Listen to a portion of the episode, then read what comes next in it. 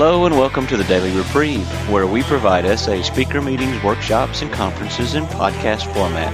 We are an ad free podcast. If you enjoy listening, please help us be self supporting by going to donate.thedailyreprieve.com and drop a dollar or two into the virtual basket. Please consider donating monthly by clicking the Donate Monthly button. However, one time donations are always welcome. Just click the Donate Now button. Now, without further ado, this episode of the Daily Reprieve.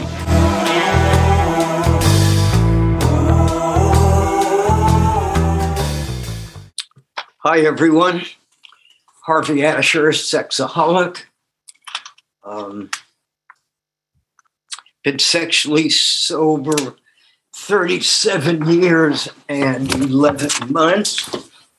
Uh, let me take my sweater off here um, I've been giving it a lot of thought. Uh, on why am I doing so much music on these workshops? By the way, I don't talk for SA. This is a workshop, it's not a SA meeting. It's a workshop on the steps and traditions. But why am I using music? I've never done this before, basically. And I realized the other day how useless words are.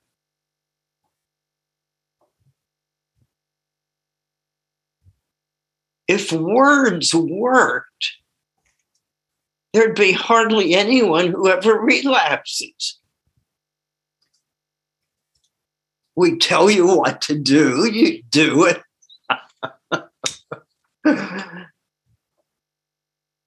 and there would be in utopia, nirvana. Words are basically useless. We need them. But first of all, we don't think in words. We think in pictures. That's why you could go anywhere in the world and there are these universal signs. And wherever you are, you know what that sign means. Because they're pictures.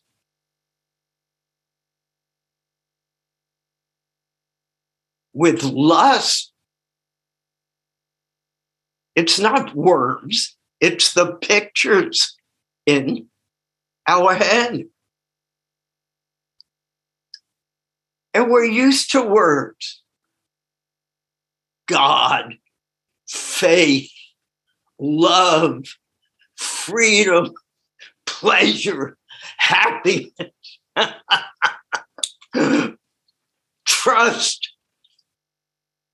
words, empty words. Why are they empty words? And we're going to do more about this next week for the men's and the men and the traditions. Because we're taught what those words mean. And who we taught by? Other people who had taught what those words meant. and they're words.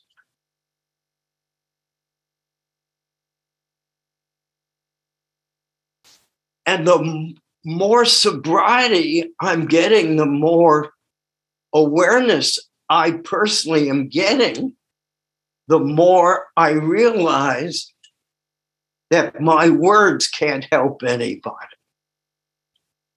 First of all, you're not hearing what I'm saying anyway. You're hearing what your brain filters you to hear. I know this. I get feedback from some of these meetings about things I've said. it's wild what you hear. It's like the telephone game when we were children It starts on one end. By the time it gets to the other side of the room, it's a totally different message. And this is all going to fit in to the sixth, seventh tradition and step because it's about humility, both the traditions and the step. Six, seven, six, seven is basically about humility.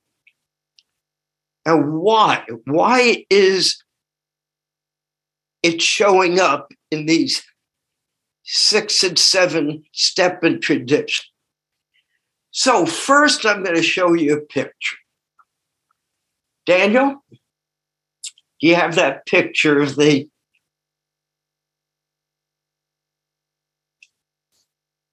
Okay. Look at that guy or gal, if you want. Look how hard he's working. Did step one, step two, three, four, five.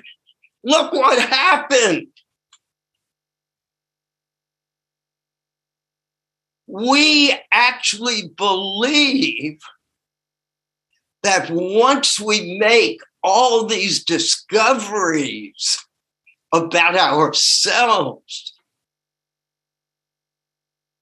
we could change.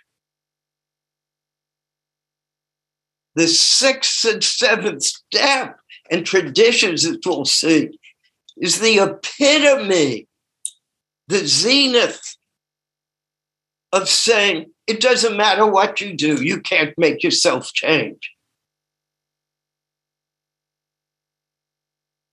Step one is the only absolute step. You're either an addict or you're not. You either believe you're allergic to lust 100%, absolutely, or you're not. And time will tell if you accept step one or you don't. But when it comes to steps six and seven in the traditions, it knocks everything out from under us. It says no matter what you know about yourself, you can't make you change. If you could, you wouldn't be here to begin with at this meeting. It says we became entirely ready for it to be removed.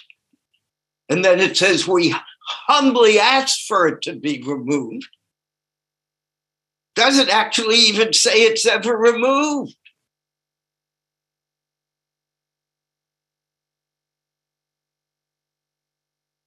You talk about character defects. I was teasing. I was doing a talk this morning with another group, with a uh, SA group, and I said, "Look at my greed. I'm going to have a workshop this afternoon, and here I am talking this morning. There's never enough."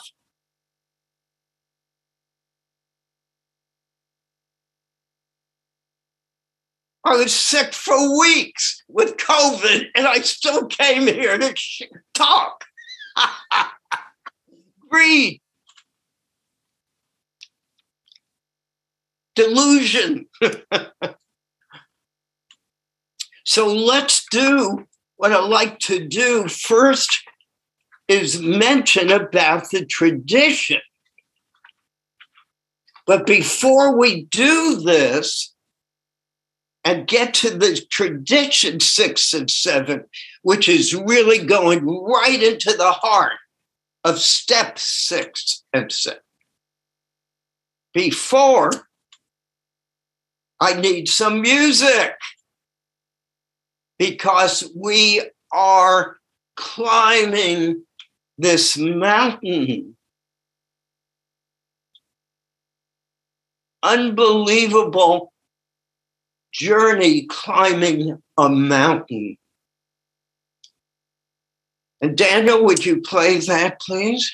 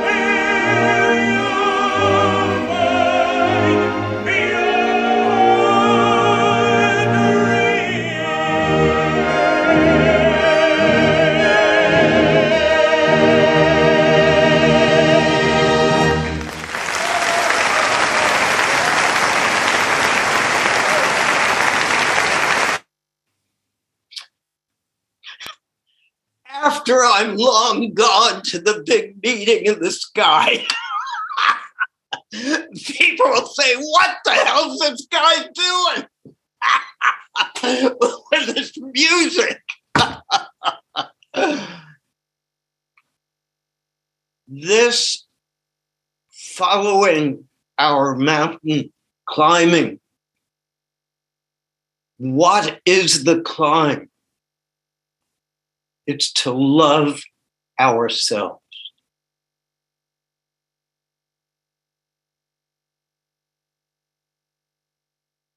A vision for you where it says, You shall love your neighbor as yourself.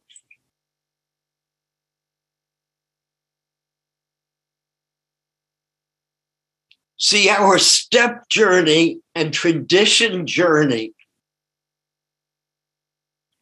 is giving us this wonderful message. We're sick people getting well. We didn't make ourselves do this. We were born with the susceptibility of being allergic to lust.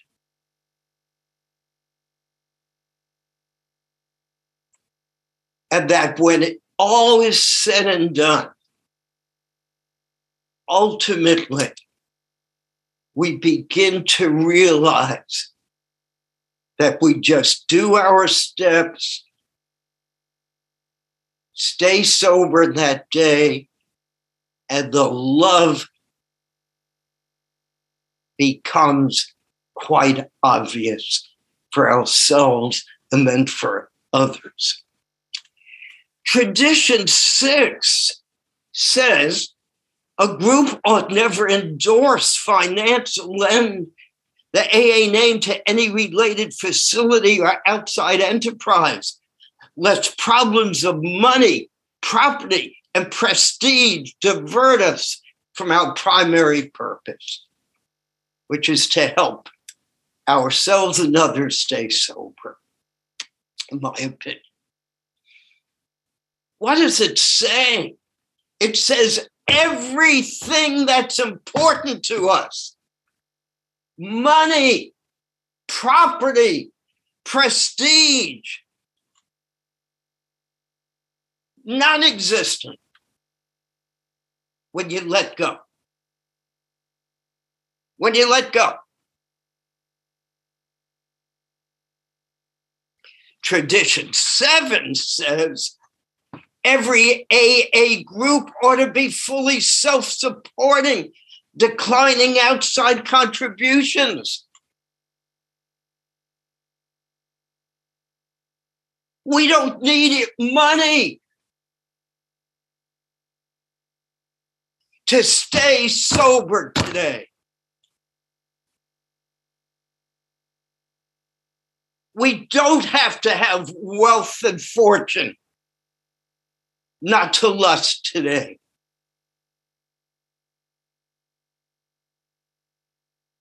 What do we do? How can a group survive without money? We're taught it's impossible. Can you imagine mosques and synagogues and cathedrals continuing without money? And we're told in this spiritual program that this is beyond money and prestige. It's letting go, trusting that if it works for a maniac like Harvey, it could work for me.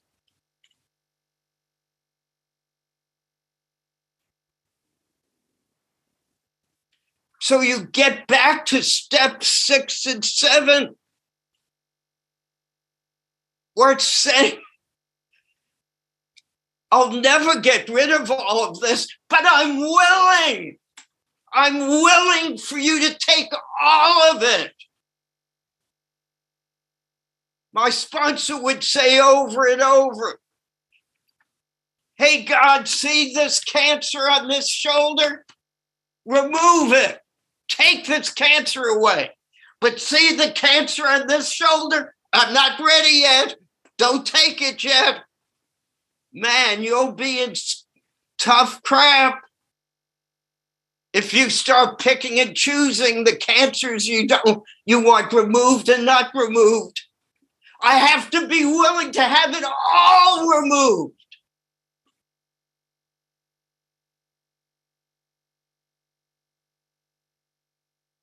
And realize I can't make it removed. I cannot use the ego to get rid of my ego. I have to say, I give up, God. You take it.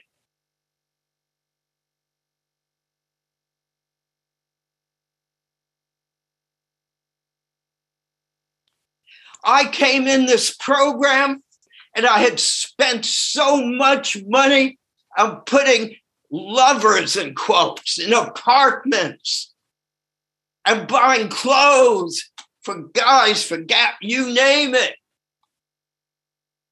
That I ran out of money when I sobered up to send two of my four children to college.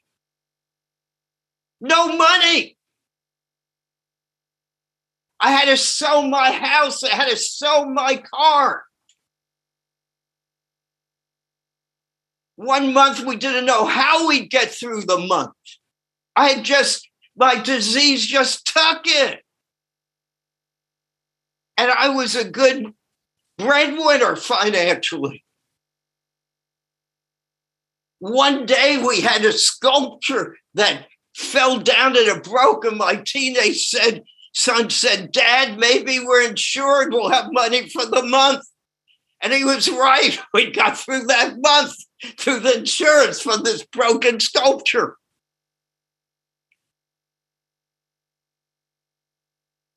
Many of you are in complex situations. No matter how complex it feels, no matter how lost you feel you are, no money, no prestige, all kinds of problems. If you stay sober today,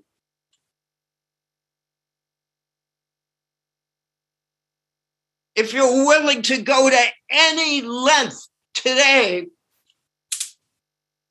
and you're willing not to be frightened about our character defects, and to be able to say, Thank you, God.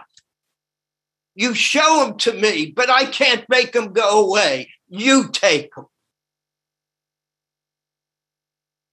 And by the way, over the years, I was ended up able to retire, live in a nice retirement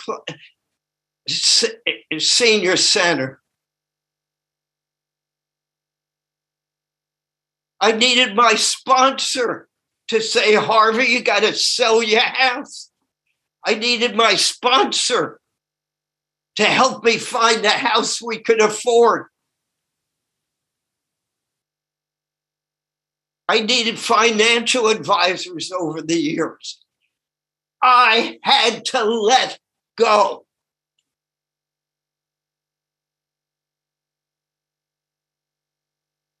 So these are wonderful, wonderful steps towards humility.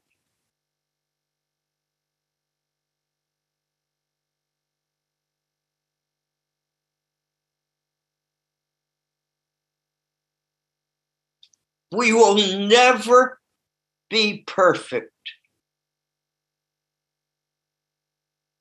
Once we are perfect, we no longer will have a God. This will be it. And it never worked before for us, did it? Because that's what the big book says. Basically, before you get God, you first have to know you're not it. How in the world does AA and SA exist? Some groups think they need large reserves, they need this and that. A group who keeps too much money will end up having arguments with each other. A group doesn't need money some basic reserves, something to send off to central office.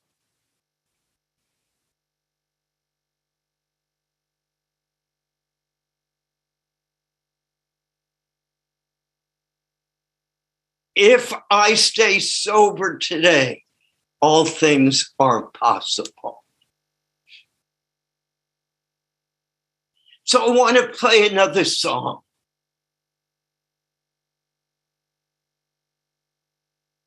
I want to let you know that there's something so worthwhile in doing this impossible dream. So worthwhile. And Daniel, can you play our buddy Elton?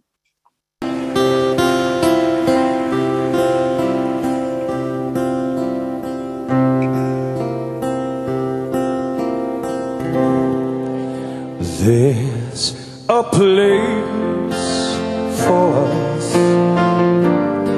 Somewhere a place for us. Peace and quiet and open air. Wait for us somewhere.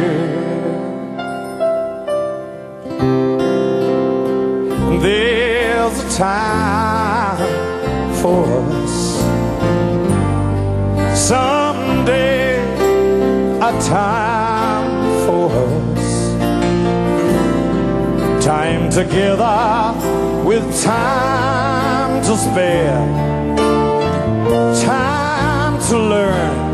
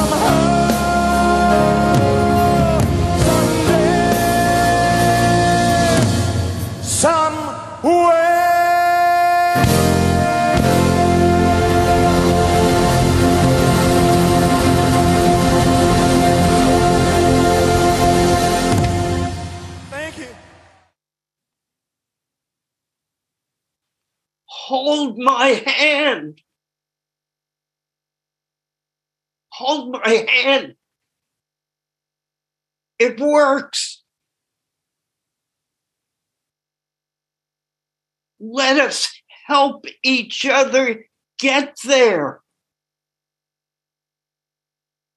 We're getting there. We don't know where it is or what it is, but it's there. And we have each other.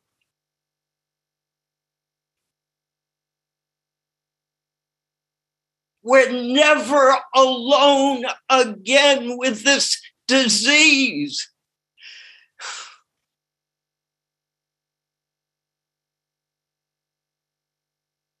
Since we've been children, we've been so alone, not knowing what's wrong with us.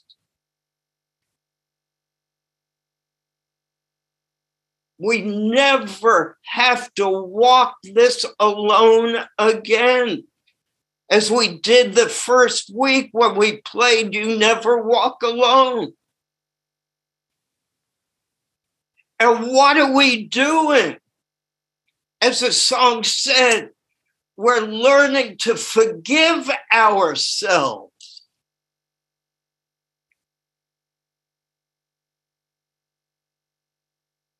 We know God's forgiven us, or else we wouldn't be here.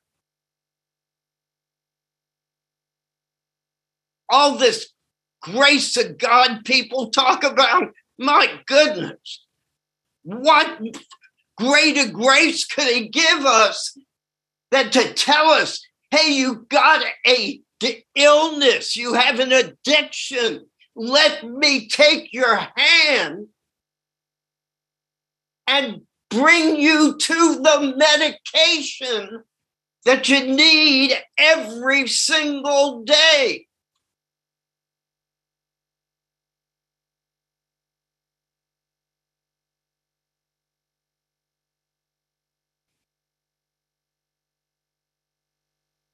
What a life!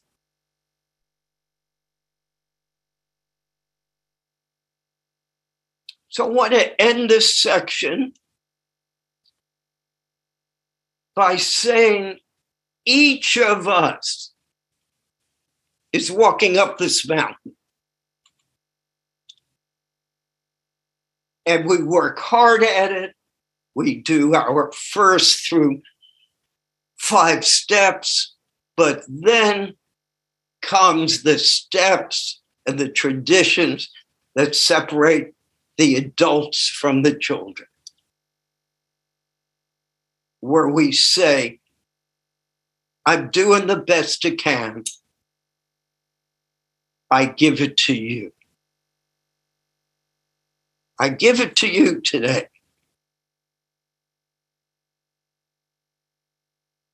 Where does this differ from religion? Religion, for many of you all, for, and for me, let's say, is oh, you do it and it's removed. It's removed. You're born again. You never have to do it again. You're born again. Not us. We're born again each day. Just like with high blood pressure. If you got high blood pressure, you take your pills that day, but the next morning, you better start taking your pills again. or that blood pressure starts shooting up again. I'm living proof.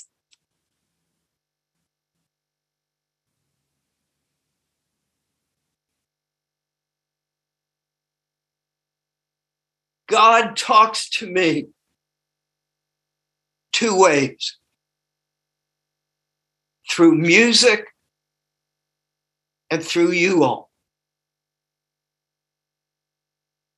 If I start hearing him in my head, I'm in trouble again. he gave me all kinds of permission when I was out there to do some real crazy crap. because my higher power does not live in here. It's in here and with you all and through music. Each of us will have our own mountain to climb. No one could climb it for you.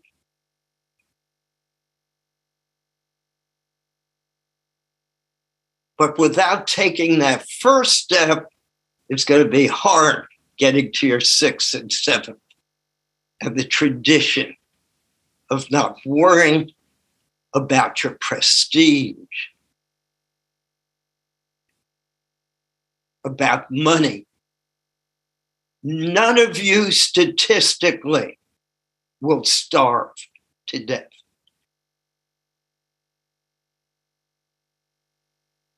It's a delusion. If I don't do this, I don't do this, I and my family will starve to death. Statistically, that is not a true statement. But it's a statement that keeps us maintaining the controlled delusion. And let me tell you again, that delusion was wiped right out of me two, three weeks ago when I had like three shots and still got COVID. If I think I'm in control of anything, I'm back playing God again. So let's end here with uh, some questions. Stop at 3:30 for people who want to go to sleep, and then we'll continue another half hour for questions after that if you want them. Uh, Daniel, it's all yours. Thanks so much, Harvey. Um, so if you don't want to be on the recording, uh, this is being recorded, you can send me the message in uh, a direct message, or you can raise your hand in the app. And while we're waiting for, uh, and please remember to try and keep all the uh, questions around the sixth and seventh step and the sixth and seventh tradition. Um, so I had I had a question slash thought. I've talked about it a bit recently, Harvey. The um, disproportionate amount of, I guess, artists slash musicians that we have in SA, that we have in addiction recovery generally. Many of us are more talented or we're more moved by music. I don't know how much it's talked about. Do you have any thoughts on why that is? What, how that is? Yeah, I think we're some of the most spiritual people I've ever met. We're some of the nuttiest people I've ever met, including me. But we have a disproportionate amount of people who are in the clergy, who are in ministers, rabbis, imams, priests, social workers, physicians. We have a very spiritual group, but we have this thing in common. We have an allergy to lust.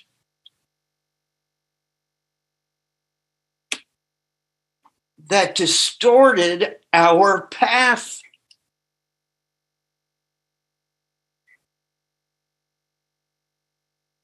We are good and worthwhile human beings worthy of recovery today.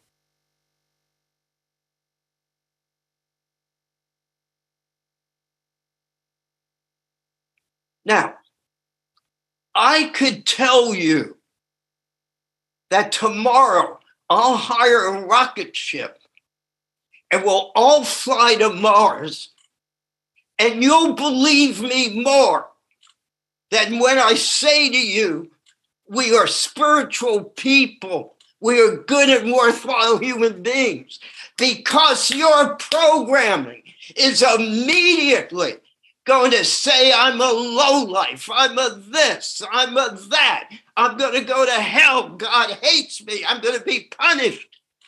The programming is so deep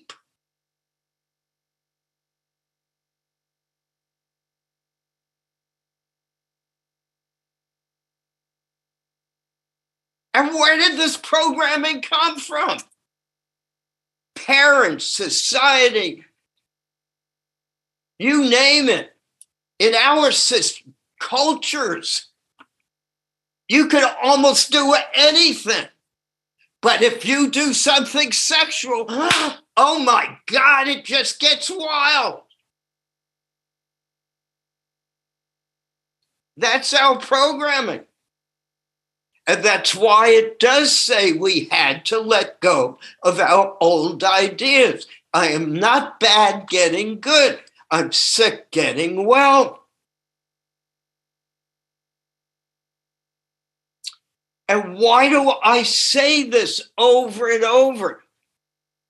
To brainwash you? Ah. These people come and go. No, to brainwash me if I don't hear it over and over, that initial programming, those circuits are so deep, they're impossible to erase.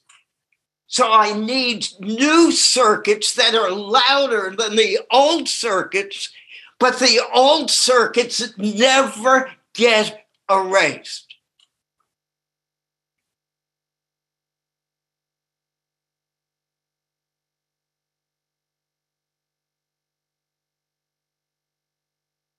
And what are some of the old circuits? You need money, you need prestige, you need this, you need that.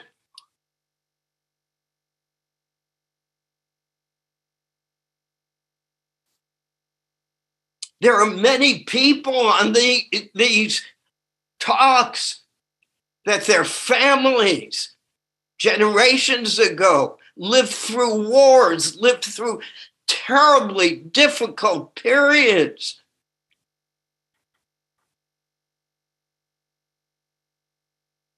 And yet, you're here to talk about. Because ultimately,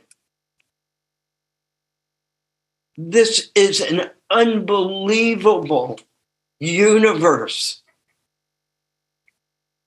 Can you imagine while we're talking, millions of cells in our body are metabolizing automatically? Universes are going back and forth in the galaxies. Our hearts are pumping automatic. We're breathing and don't even know we're breathing. All out of our control. Wow. And hopefully, when we get to the 12th step and 12th, the 12th tradition, which will dovetail in, you see these miracles, and we are part of the miracles. Each of us are pioneers. We've been chosen to say someone who lived such a low life like Harvey can make it, and someone like me could make it. And here, hold my hand. I'll show you how I did it. I did it because my sponsor showed me how he did it.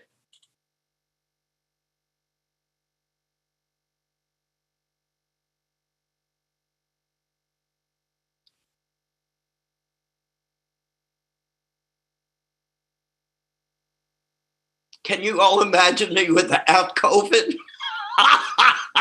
You'll have to. What was the song we had last week? Give me the hook or the ovation. I need the hook today to get me down here. uh, the joy of living is our theme. Let me give you this test question. I've been showing you this clown for weeks.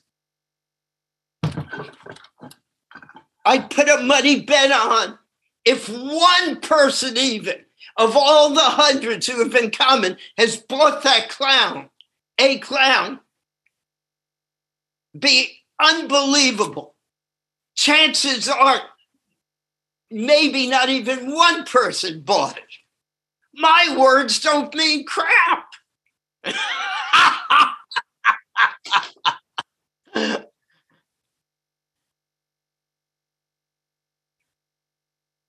but it sure helps me to keep laughing.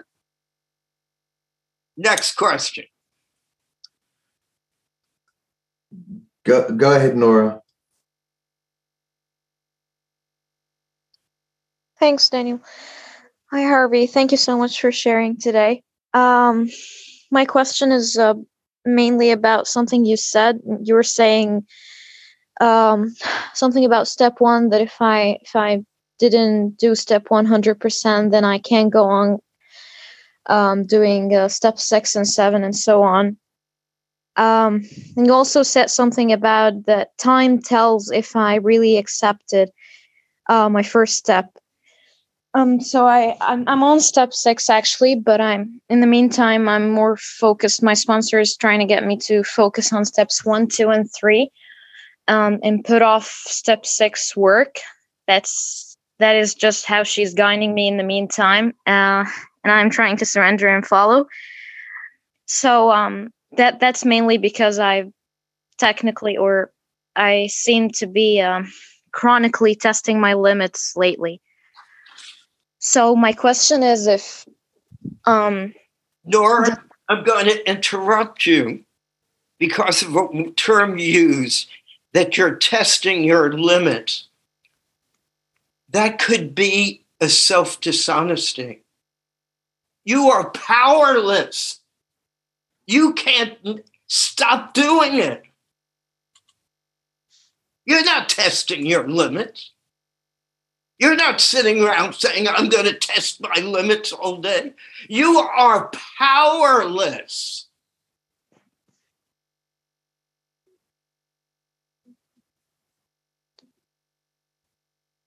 Without step one's absolutism, you're either pregnant or you're not pregnant. You're either allergic to lust or you're not. You're either powerless over lust or you're not. Your life is unmanageable or it's not. The other steps are, as Roy would call it, progressive victory. But you can't have progressive victory without step one. And step one is not a God step, it's a disease step. It doesn't mention God. Naturally, as the book says, God is everything or God's nothing. I happen to believe God is everything and God is nothing. This God is beyond anything we could comprehend.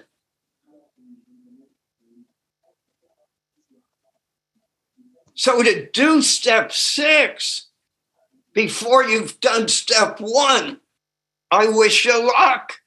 But that's what so many people in this program do. And this is not a very successful program.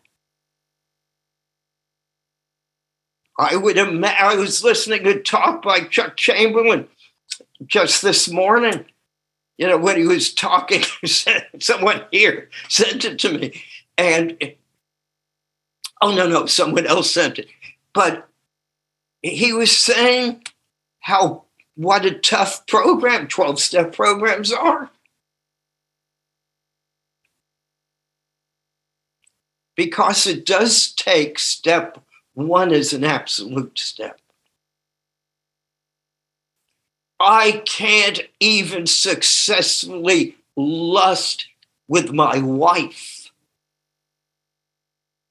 I'm not allergic to sex with my wife.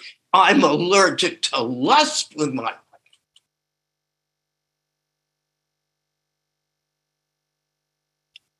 So, excuse me for interrupting, Nora, but it's going to be very painful for you and for others to still think they're in control of their lusting or not.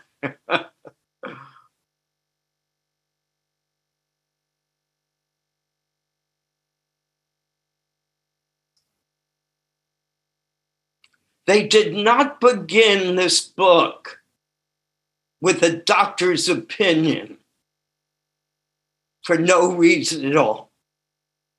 For Bill W., who is the egoist of ego, who talked about it, especially in the 1950s, to let something come before his story because the whole program falls apart if we cannot acknowledge we are without power.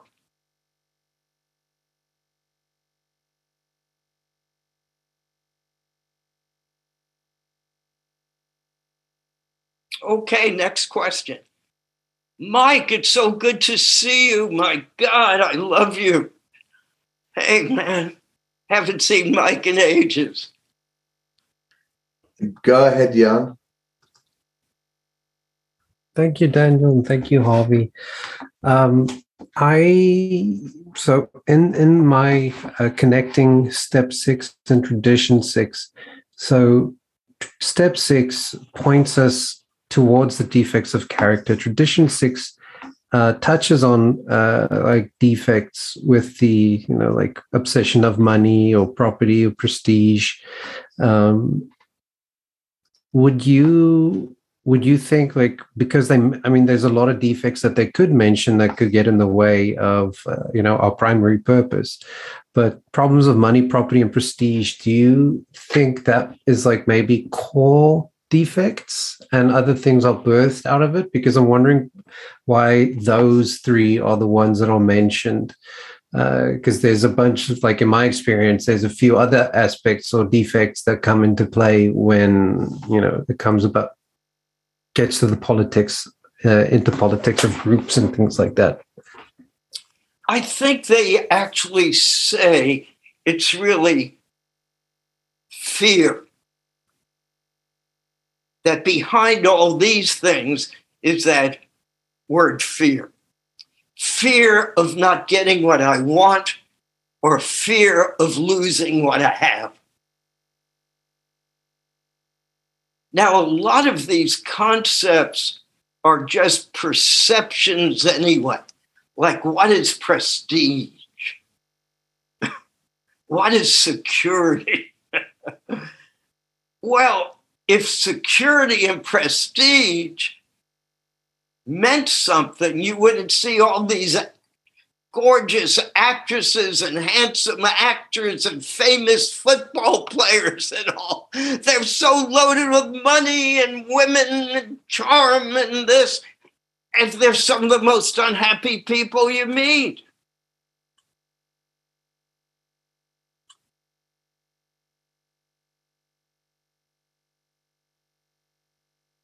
Now, these are natural instincts that have gone haywire if I did not have greed, I'd probably never read any more books. if we didn't have an instinct for sex, the world would stop. These are just good old natural instincts for survival. For a alcoholic, sexaholic, etc. It's self will run riot. Now, I'm very grateful for Nora that she brought that up because it's one of the most difficult concepts I deal with when people say, I'm not ready and I'm doing this and I still want to do that. They you'll never hear them use the word I'm powerless. Even though this happened to me a month ago, I'm still doing it. The word powerlessness gets eliminated. Because our ego, that prestige, wants to help us think we're in control. Next question. Okay, there's a question in the chat. I find a personal dilemma in these steps that I wonder if others, I find a personal dilemma in these steps that I wonder if others struggle similarly. Humbly asking God to remove our shortcomings. I can do this, but there is a piece of this addiction that I enjoy. That's the part that keeps me addicted. So, how can I humbly, honestly ask God to take something away from me that I don't want to want, but I still want anyways. If you wanted it that bad, what the hell are you doing on this meeting? What a waste of time. No, it's our fooling ourselves. No one gets here by accident. Don't fool yourself there are these test questions for alcoholism, and it's a quick test thing. And one of the few questions is Are you presently at or have you ever been at an AA meeting? Statistically, if you're presently in an AA meeting or ever been to one, that's a good sign you might be an alcoholic. See, we think we're still in control. How could a man like me, who hopefully had some degree of intelligence, which never helped me, kept giving my wife venereal diseases. I'm a man of science. How could I keep giving my wife venereal diseases? I was without power.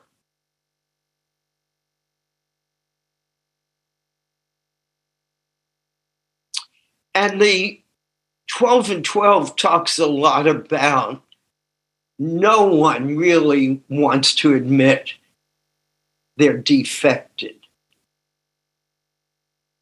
Men, especially, rather think of themselves as bad than defected.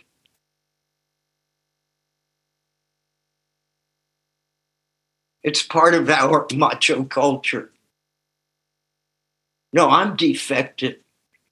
I cannot lust like other men can lust. I cannot drink alcohol like other men can drink alcohol. Very simple. Runs in my family. I'm genetically susceptible.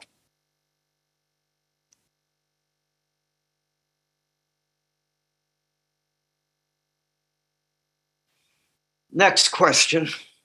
And then we'll close and leave it open for another 30 minutes of questions if you need. Yeah, go ahead, Juan.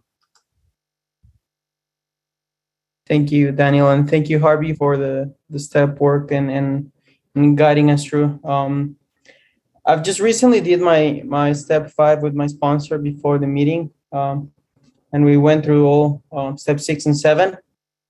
But I realized that I keep adding defects to my list. Um, so I'm wondering if there comes a time where uh, we stop adding these defects and we start realizing that we have more of the assets than the defects.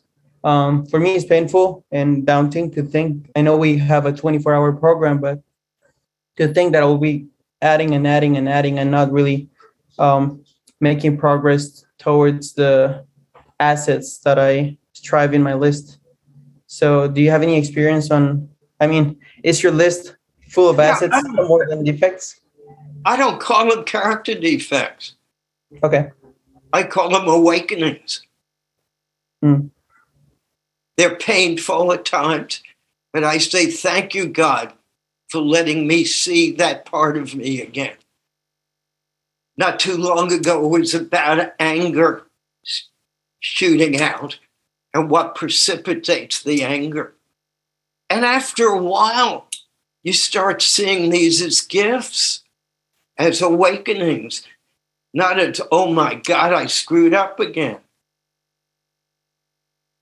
No, they're awakenings. And sometimes my best results have been when I've said, Harvey, you're going to die with some of these anger outbursts. What can you do? And then out of nowhere, a connection will come. The pattern will come. And the behavior gets less and less over the years, where it's so rare now, but still happens. And it's been a wonderful year because I'm powerless over political issues and I have not watched purposefully a, a newscast, a talk show, or read a newspaper in way, way over a year now. What freedom I'm having. This it had nothing to do with politics. It had to do with old patterns.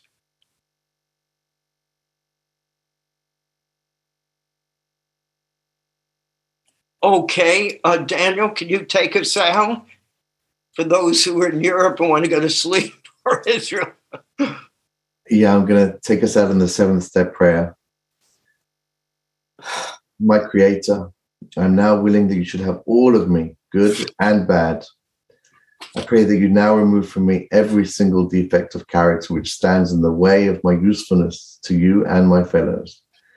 Grant me strength as I go out from here to do your bidding. Amen. So, if there are any other questions, um, well, one second, one came in here. But I'd like to do something before that because, and if I embarrass you, I'll make an amend. But Mike, can you say hello to the group and share a little about your your life in SA?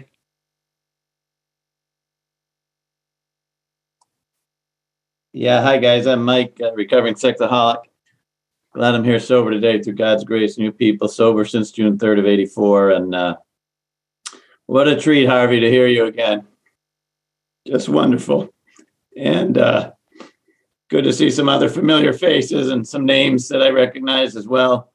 Um, it's uh, good to hear about six and seven, but I have to be honest. The thing that struck me most today was the stuff about step one. You know, what a great reminder about powerlessness because, you know, sometimes I get into it with my sponsees and, and, you know, we got guys, they want to keep sponsoring people after they've relapsed. We, we got guys who, you know, want to talk that tell me they're on step four and they've been sober for 34 minutes. And I'm like, guys, you got, let's go back to the beginning.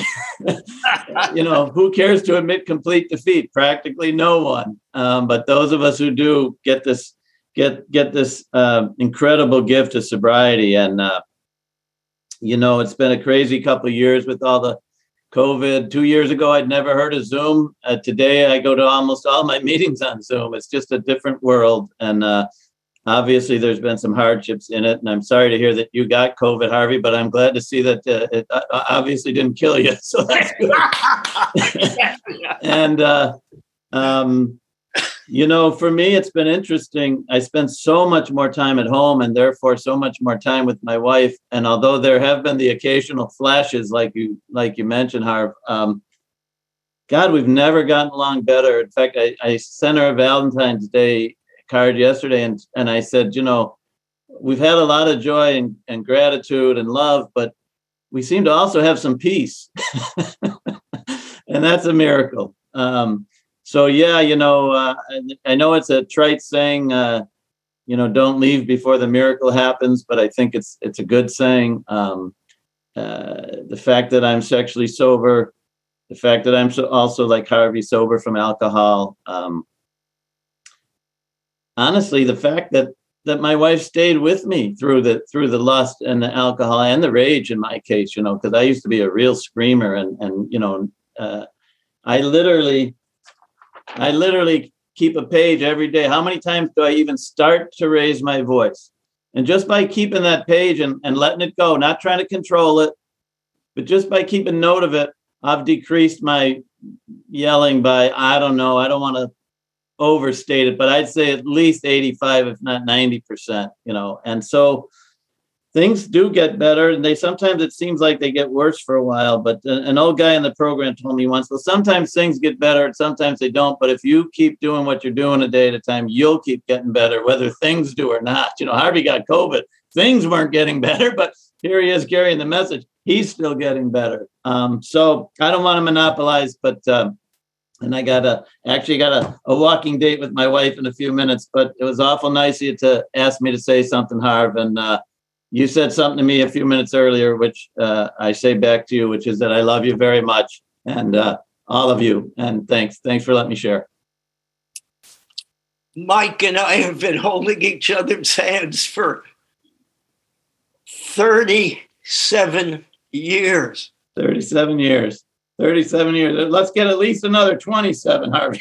One day at a time. and um, it's possible. It's possible. Oh, uh, want to mention a word, as y'all said, someone said, it's that word struggle.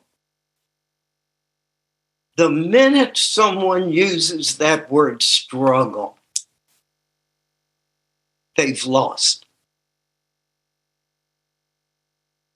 Yes, the disease is bigger than we are. So the minute I fight it, I have to lose. And I put my foot in my mouth during that first week workshop when I said I don't think it was in the first 164 pages, the word struggle. So naturally, someone I care about wrote me about how it's there like 16 times in the big book and all. And, you know, my ego said, the hell with this. I'll prove him wrong. but number one, in the first 164 pages, it uses it three times. The word struggle. Two are related to the family, has nothing to do with the alcoholic. And the one time it refers to the alcoholic is this tiny little sentence We do not struggle, period.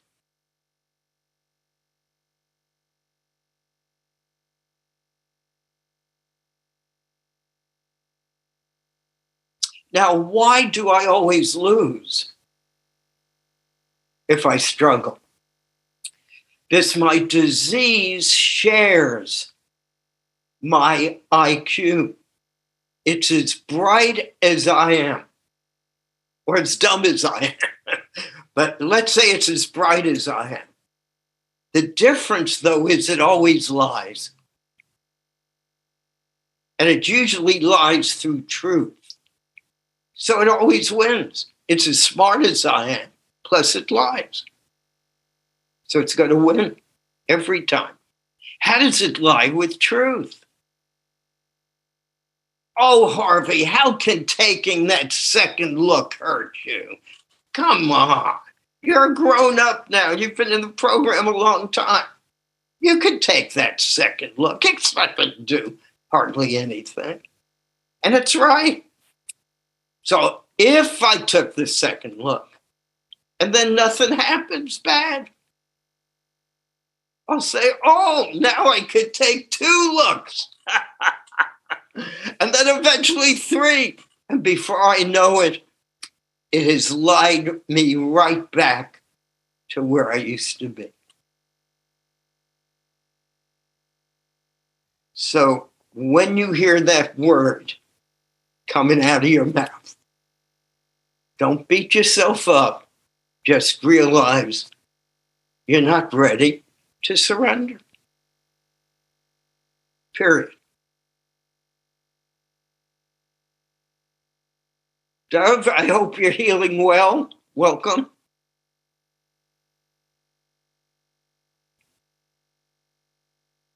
Gene, so many people I love here. I can't mention everyone, but this is my family. What do we call each other? My sponsor taught me. We're not friends. I don't socialize with you. I don't go having coffee much or meet. We're spiritual friends. No other words quite express it. We're connected through our imperfections. We have shared with each other things we have never shared with people before.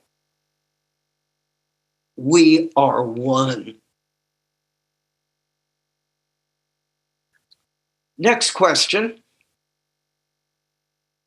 So we have a question in the chat asking if it's denial that is the root of our uh, not being willing to truly surrender the addiction? Is how much of it is denial related to you saying uh, that um, the word powerlessness isn't being used when you know a month later it's still acting out? Is how much is denial connected to that?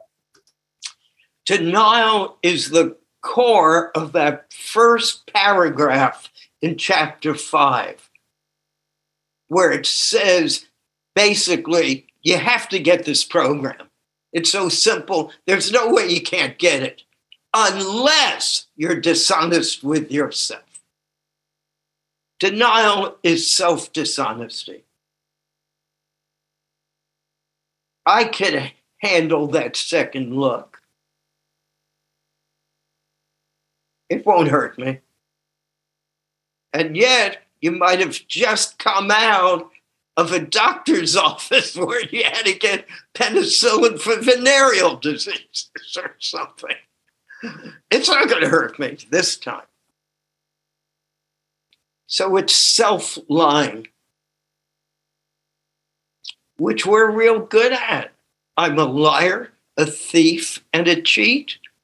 If I'm not in recovery, that's what I do.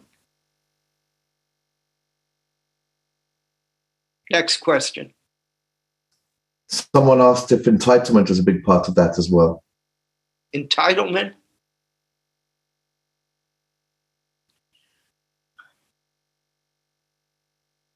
Entitlement to me is just a fancy way of saying I'm all there is. The ego. Everything's owed to me.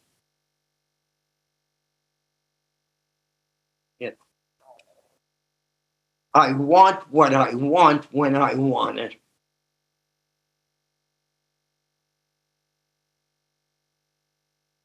The other part is the reverse of entitlement, where the ego is just as strong, where it says, um, I'm the worst, so I have to take crap off of everybody. Big, big addictions in this these groups of codependency. Unbelievable. And so much of it's related to the actual heterosexual addiction towards women.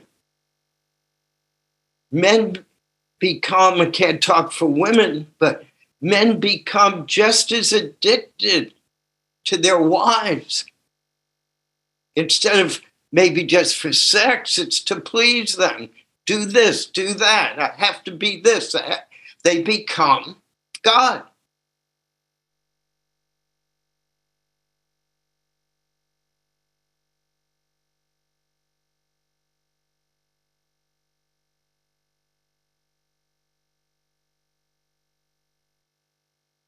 This disease is very similar also to eating disorder where you either can have anorexia or you can have bulimia.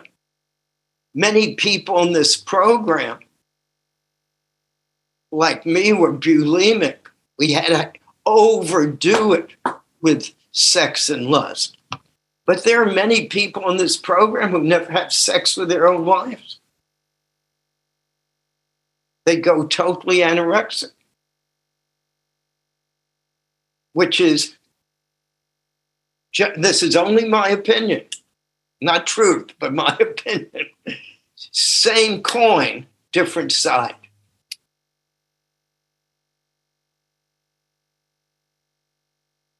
This program is not about being in a monastery.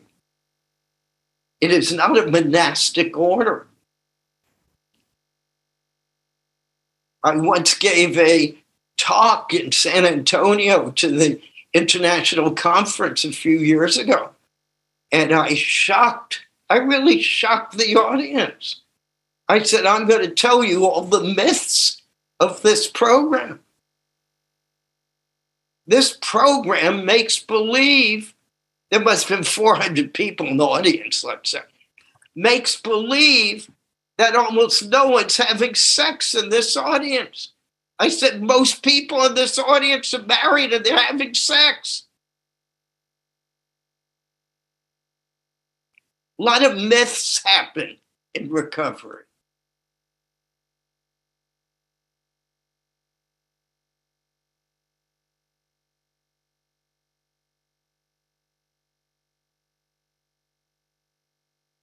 And another myth is oh, anything goes in your marriage bed. Well, I wish you well. But if you're lusting in your marriage bed, it's going to show up in other ways too. We're not allergic to sex in marriage, we're allergic to lust in general, wherever it shows its head. Next question, please. Go ahead, Gene. Harvey, Connie's walking through the house. Gene, what was that you were singing? You, you had me singing at the top of my lungs here today, Harvey. Thank you, thank you, thank you, thank you. Look, what, uh, what I, song? I go ahead. Uh, uh, how, how's Nancy doing, Harvey? Gene, terrific. She never got COVID from me. Unbelievable. Thank goodness. I, I love the music today. Uh, brought tears to my eyes. I, I couldn't help but singing. I saw other people wiping their eyes. Uh, you, you're absolutely right. It, it, it really gets to our heart. It comes, goes right to the heart. Thank you for doing that today. Yeah, and Gene,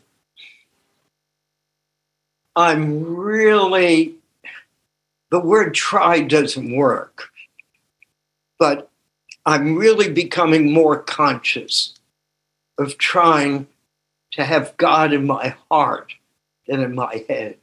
Yeah, yeah. And it's taking a whole lot of work.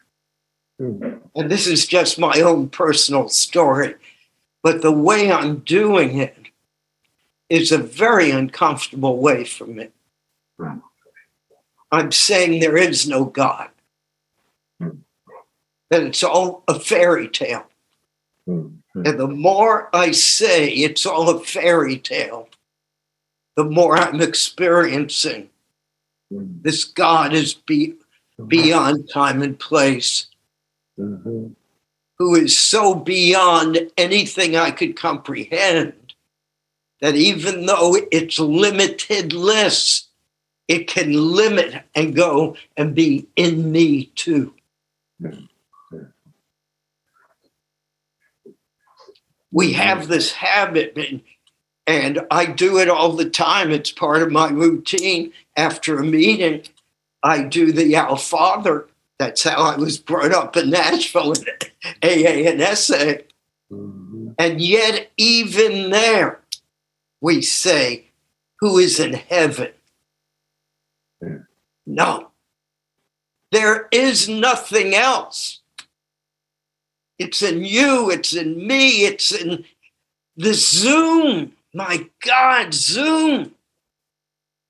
Can you imagine if we could see hundreds of people simultaneously? What a higher power who's out of time and space. That's the big Zoom screen that must be there.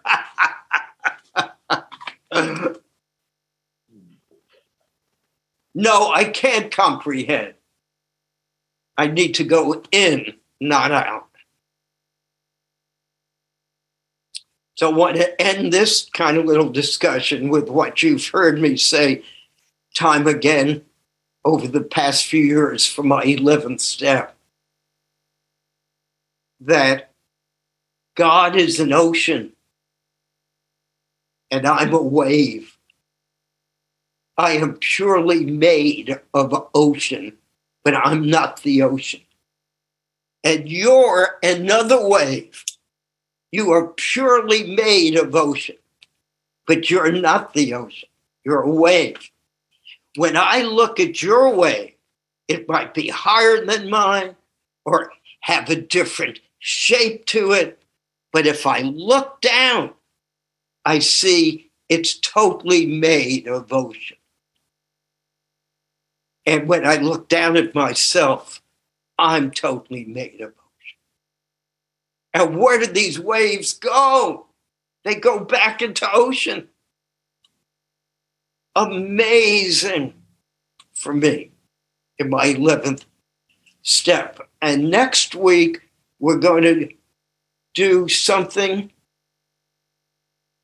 for the eighth tradition, eighth step, which is going to be about amends, hopefully, to ourselves. We have three more questions. Do you think we can try and squeeze them in? Yes. So let's start with Dennis, um, who's got his hand up, and then the other two are in the chat.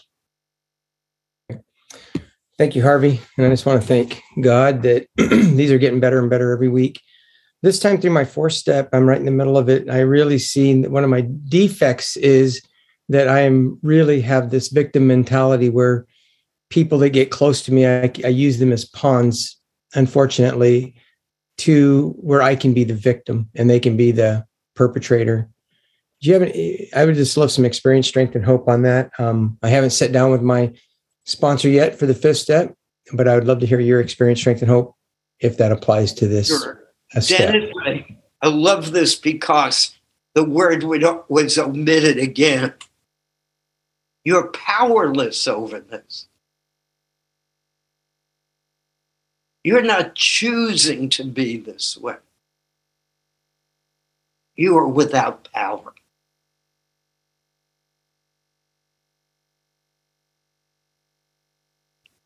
We, we so believe we're in control of the way our patterns in life have been. And if I just work harder at it, I can change.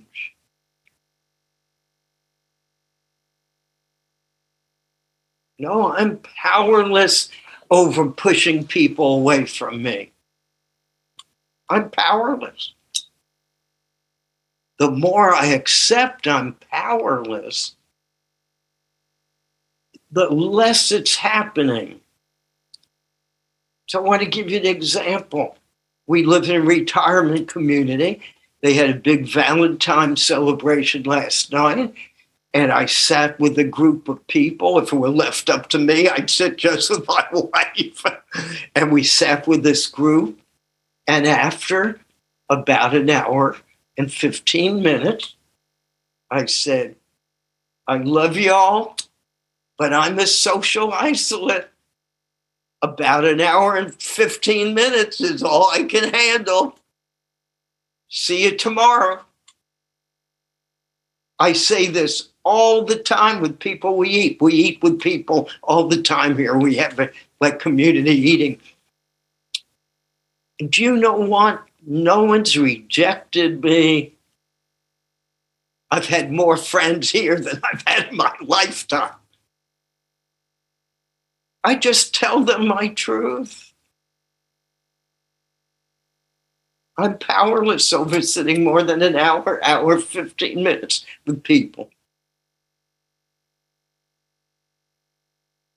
It won't matter how much I care about a sponsee, and we go out for coffee. If we do, I'm looking at my clock after about an hour.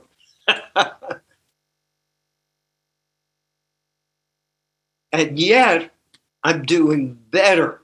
How do I know I'm doing better? This, my sponsor taught me this.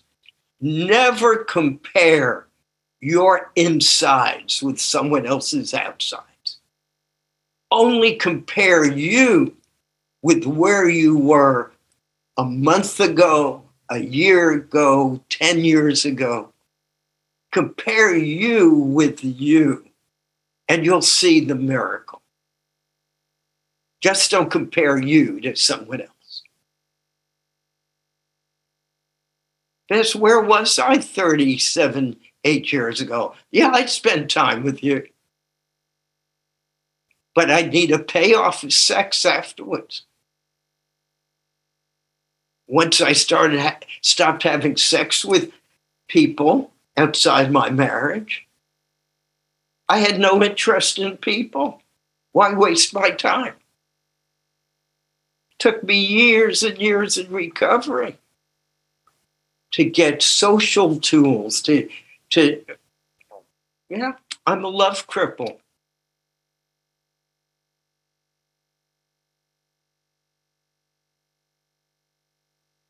And the more i accept the song from last week which i cried all week over i am what i am.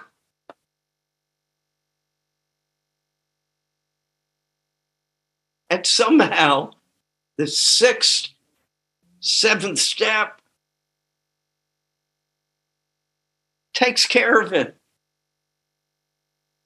If you don't beat yourself up over it and you learn to get a sense of humor, Oh, there I go again, pushing people. One of my sons called this morning. I couldn't wait to get off the phone. I had to do all I could to make conversation.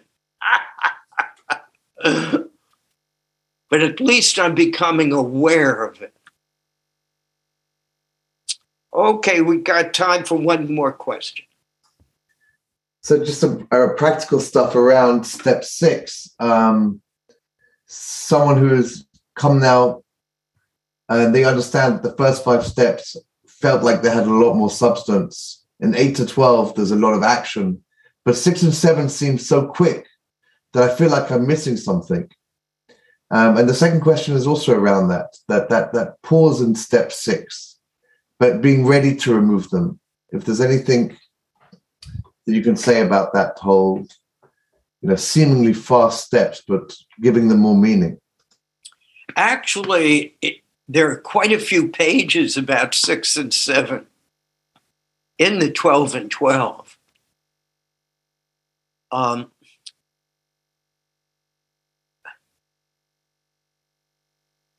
the 12 and 12 was written about what? Uh, 1950 to uh, 3940, about 12 years later. And Bill had 12 more years of recovery. And things he started seeing more. So just because it's short, but boy, it's so powerful, even in the AA book. Rem- it doesn't say remove all my defects, it says remove those defects that interfere with my usefulness to others. Can you imagine if my defect of being a showman, of being loud, of being histrionic at times, if I didn't have that, in 10 minutes you'd be asleep.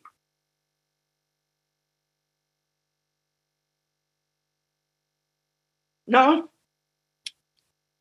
now, when I do it with my children at home and they start walking backwards out of the room, it doesn't fit well there. by the way, I want to end by saying what a great honor I felt with Mike here. For those of you who have not listened to his talks. I highly recommend it. I can't listen to his talks without crying. They go right to my heart. And I want to tell you a very intimate story. I get lots of ugly emails over the years. People will hate me in the program. I represent to them all kinds of things. I don't even know them. I get these horrible emails. And once I got an email that was very frightening. It had to do with my against me and my religion. And I called Mike up very upset. This goes back decades ago. And Mike's a tough guy from Chicago, and he's not my religion. And he said, when I told him, and he said, Harvey, don't worry. If anyone starts up with you, I and my family will protect you.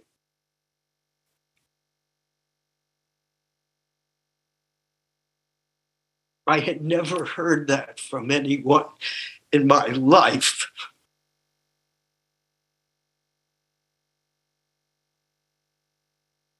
It healed an enormous hole inside of me. Hold my hand, and we're halfway there. We hold each other's hands. We do not have to do this alone anymore. Love y'all. Be well.